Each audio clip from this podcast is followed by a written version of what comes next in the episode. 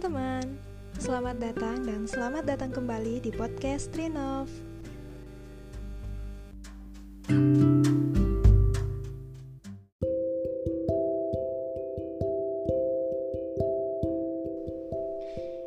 Hai teman-teman, welcome back to Trinov Podcast. Wah, hari ini akhirnya aku ngupload lagi episode kedua dan ini adalah episode yang akan membahas sesuatu gitu. Nggak kayak episode pertama yang cuma perkenalan diri. Ngomong-ngomong soal uh, perkenalan diri aku pengen perkenalan diri secara official juga ke kalian. Jadi aku Trinov biasa dipanggil Tri biar simple dan gak ribet.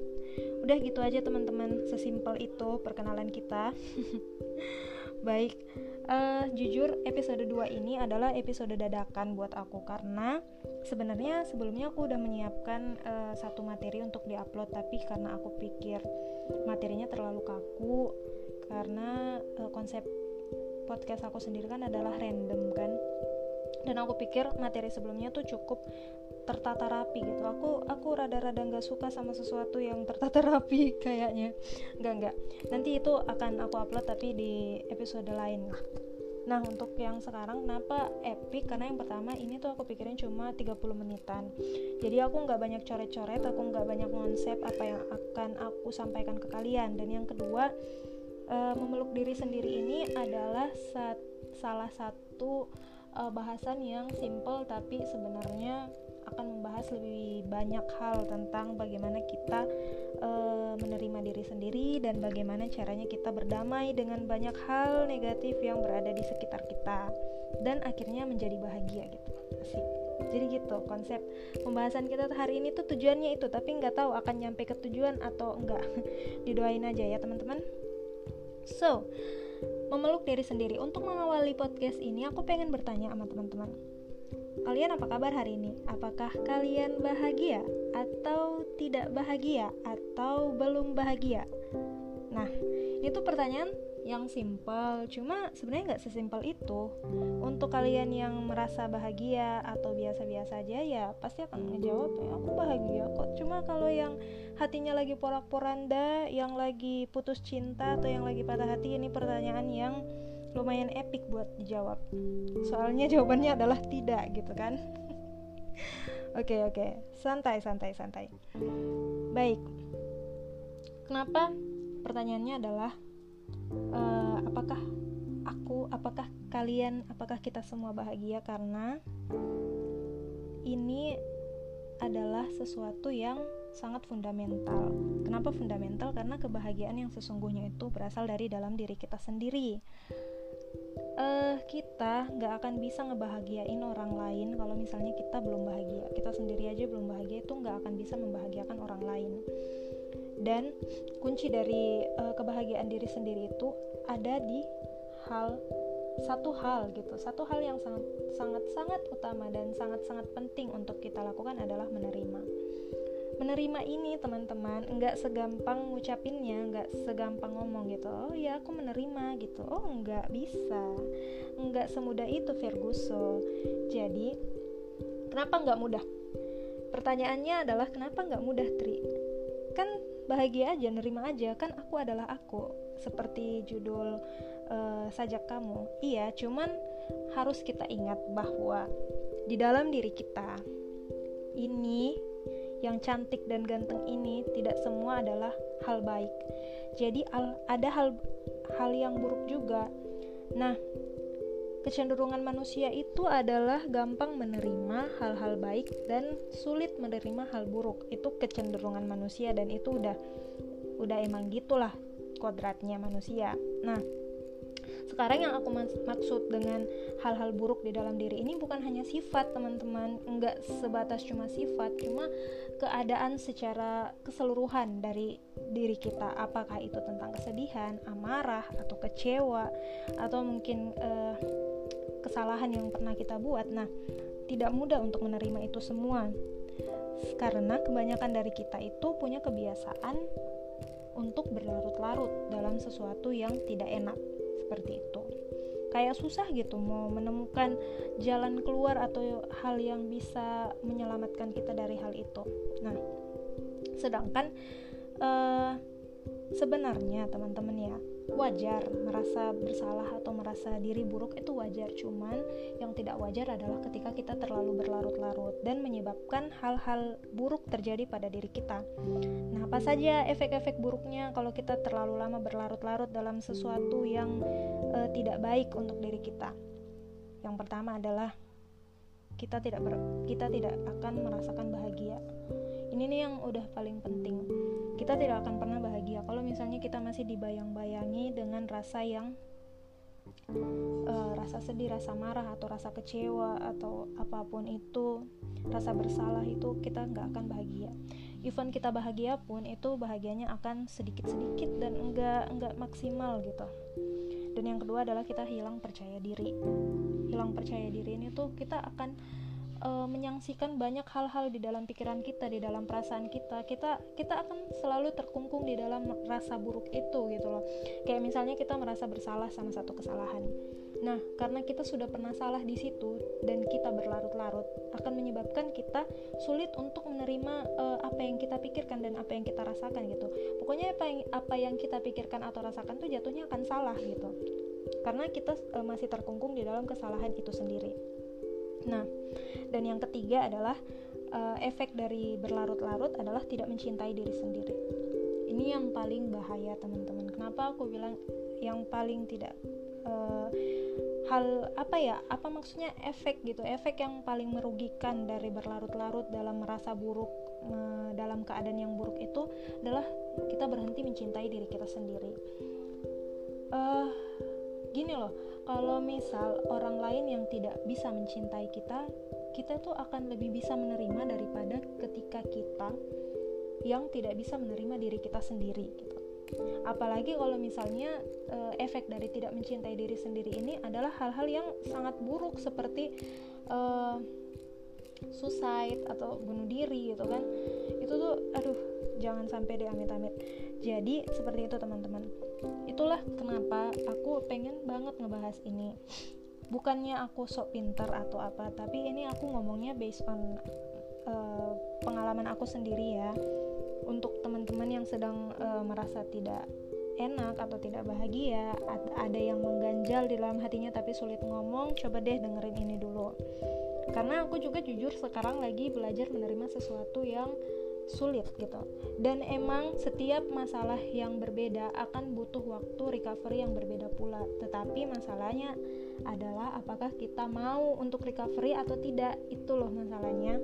Kalau mau ya bisa aja mudah aja gitu. Tapi yang masalahnya kalau kita terlalu lama berlarut-larut gitu teman-teman.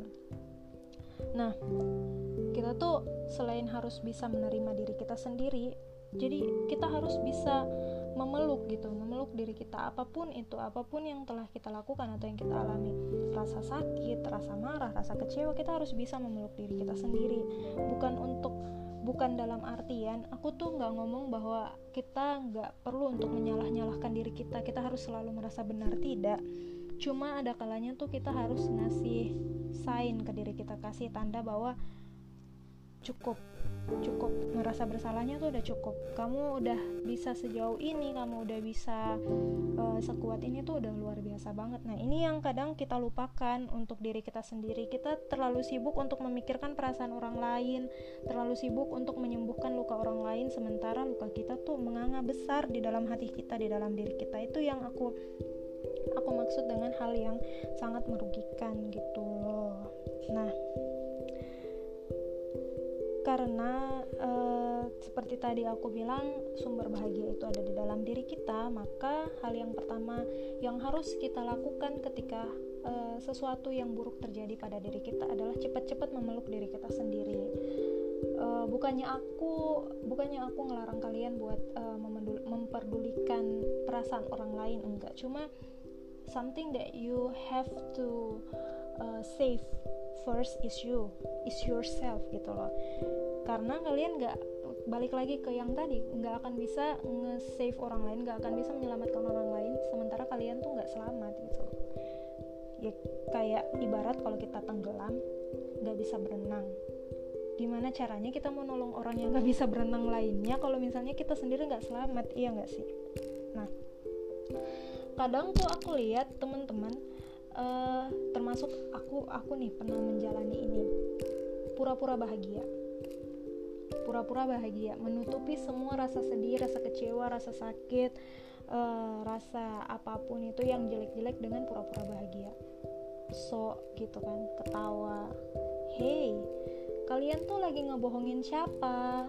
Ngebohongin siapa coba? Dengan bersikap seperti itu membohongi siapa jangan itu nggak sehat teman-teman.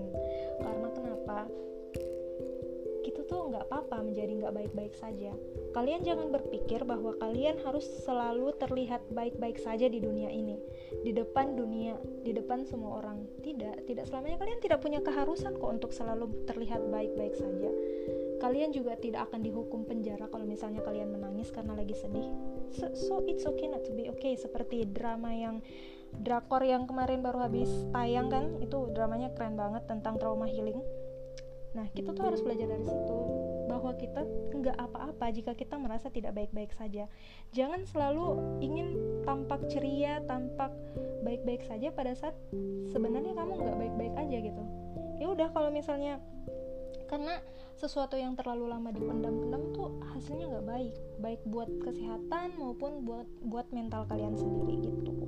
Jadi kasih waktu buat uh, diri kalian merasa lemah. It's okay tidak apa-apa.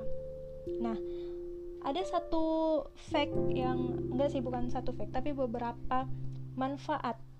Ini nih ini yang aku catat nih yang aku catat nih yang aku cari.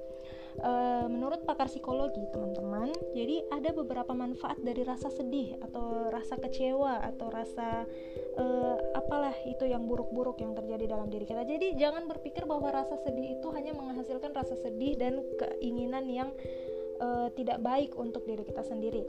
Tapi ternyata ada insight yang positif juga teman-teman. Nah apa? Apa itu? Sih biar uh, biar podcast ini sedikit lebih berbobot gitu. Nggak hanya cuap-cuap nggak nggak jelas kayak gini. Nah pakar psikologi menyatakan bahwa dari rasa sedih ada 1, 2, 3, 4, 5, 6, 7, 8 8 manfaat. Waduh ini banyak amat manfaatnya. Manfaat dari rasa sedih atau kecewa. Yang pertama Ingatan jadi lebih baik. Iya Iya benar kan? Meningkatkan kemampuan memori Kemudian penilaian lebih akurat dan kita akan mengambil keputusan lebih akurat. Iya, kalau kita belajar, makanya tadi teman-teman e, manfaat ini tuh akan kita dapatkan kalau kita tidak berlarut-larut. Iya, penilaian kita akan lebih akurat kalau kita belajar dari kesalahan kita, tidak berlarut-larut. Kemudian motivasi ya menimbulkan motivasi untuk menjadi lebih baik terus komunikasi uh, orang yang sedang bersedih itu cenderung untuk uh, menyampaikan alasan kesedihannya dengan bersifat persuasif ke orang untuk mengajak orang lain mengerti apa yang membuatnya sedih. Nah ini tuh secara tidak langsung memerup, mem, aku belibet. Merupakan uh, cara atau pendidikan uh, komunikasi untuk bisa membuat orang lain paham terhadap apa yang kita sedihkan gitu. Bisa bersikap lebih adil nah ini tadi yang aku bilang bisa kasih waktu buat diri sendiri untuk merasa sedih dulu. Kemudian eh, meningkatkan empati belas asih. Nah ini juga termasuk salah satunya. Yang terakhir adalah meningkatkan moral. Begitu teman-teman. Itu adalah manfaat-manfaat dari pakar psikologi ya yang bilang itu bukan aku ya. Tolong teman-teman jangan menjudge aku. Jadi itu uh, itu yang dikatakan oleh pakar-pakar psikologi. Jadi rasa sedih tuh nggak perlu kalian tutupi dengan pura-pura bahagia teman-teman. It's nggak perlu nggak perlu. Jadi kalau sedih ya sedih aja nggak apa-apa. Kenapa sih kalau orang sedih itu kan manusiawi tapi yang tidak wajar adalah ketika kalian sedihnya tahunan. Itu yang hello kalian ngapain aja? Bertahun-tahun sedih gak apa-apa dikenang tuh gak apa-apa. Cuma dijadikan pelajaran jangan sampai mengganggu produktivitas kalian. Asik seperti itu. Nah untuk itu teman-teman aku punya tips buat kalian. Aku punya tips beberapa tips untuk kalian yang sedang menjalani diri eh menjalani diri sendiri menjalani kesedihan atau e, misalnya lagi ada hal berat gitu yang terjadi di kalian. Yang pertama adalah ini yang paling utama kasih waktu untuk merasa lemah buat diri kalian. Nggak apa-apa. Buat cowok-cowok di luar sana yang lagi berat masalahnya pengen nangis ya udah nangis aja nggak apa-apa. Siapa sih bilang kalau misal cowok nangis tuh bakal jadi cewek? Nggak ada. Jadi beri ruang dan waktu untuk diri kalian untuk bersedih untuk merasa kecewa. Nggak apa-apa. Nggak apa-apa. Kalian tuh karena sesungguhnya teman-teman semakin kalian memaksakan untuk uh, merasa baik-baik saja semakin dalam perasaan buruk itu terjadi pada kalian. Semakin dalam kemarahan itu semakin dalam kesedihan itu. Jadi daripada lukanya sembuh eh, lama sembuh gitu lebih baik diobatin aja udah dibiarin aja terbuka gitu loh. Nah untuk uh, tips yang kedua yang paling utama juga ini ini uh, berdasarkan insight dari temen aku sih yang aku aplikasikan. Jadi bikin timeline kapan harus berhenti bersedih aneh nggak tuh? Iya aneh. Cuma coba diterapkan. Aku sudah menerapkan dan itu benar-benar worth it. Kasih waktu untuk bers, uh, berhenti bersedih. Jadi supaya kita tuh jangan berlarut-larut. Emang sih kalau misalnya untuk kesedihan tertentu itu di momen-momen tertentu akan uh, akan balik lagi akan berasa lagi. Cuma ya ya gitu tadi. Kasih timeline lah nggak apa-apa menangis semalam terus besoknya udah. Tapi harus janji ke diri sendiri besok udah harus baik-baik aja gitu. Tapi kalau emang belum baik-baik aja juga nggak usah dipaksain nggak apa-apa. Kenapa sih kenapa sih kita harus baik-baik aja di depan orang lain? Gak apa-apa kali sedih. Udah. Terus yang ketiga nih yang paling utama juga jangan berlarut-larut lah coba co coba kalian cari cara kalau misalnya sedang dalam kondisi yang buruk masing-masing orang tuh punya cara untuk dirinya sendiri untuk melepaskan hal-hal buruk yang menjadi toksik di dalam dirinya. Nah, ada yang shopping, ada yang pengen makan manis, tapi ingat ya kesehatan ya teman-teman, jangan sampai makan manis terlalu banyak kalian diabetes. Uh, terus juga jangan terlalu banyak shopping, jangan sampai kalau hilangnya uh, sedihnya udah hilang, duitnya juga udah hilang semua. Jadi keep logical dan keep tetap sadar ya teman-teman. Nah pokoknya cari deh kegiatan yang bisa hal-hal yang bisa mengalihkan kalian. Cari pengalihan gitu. Jangan pura-pura eh, jangan pura-pura bahagia jangan pura-pura baik-baik aja. Karena sebenarnya rasa sakit rasa sedih rasa marah rasa kecewa itu wajar dialami oleh manusia. Oke teman-teman, karena podcastku juga udah panjang untuk uh, ukuran newbie. Aku oh ya sebagai closing aku pengen terima kasih banget buat teman-teman yang kemarin sudah menyambut podcast episode pertama dengan sangat hangat. Uh, pendengarnya dan audiensnya juga lumayan banyak untuk aku yang tidak berekspektasi apa-apa. Uh, terima kasih teman-teman udah semoga kalian menunggu episode-episode selanjutnya dan semoga juga aku bisa memberikan insight sedikit walaupun itu hanya sedikit aja buat kalian aku sangat berharap sih. Semoga podcast aku bisa bermanfaat walaupun itu hanya sedikit buat kalian. Untuk teman-teman yang lagi bersedih udah nggak apa-apa. Kalian tuh nggak apa-apa sedih nggak apa-apa kecewa nggak apa-apa marah. Ingat itu hal yang normal nggak usah dihindari. Rasakan kesedihan itu nikmati kesedihan itu peluk diri kalian sendiri tepuk pundaknya. Kalian sudah melakukan hal yang terbaik. Kalian sudah melewati hal-hal buruk dengan sangat baik. Kalian kuat, dan inilah versi terbaik dari diri kalian. Oke, okay? see you next time, teman-teman. Terima kasih sudah mendengarkan. Wassalamualaikum, selamat malam.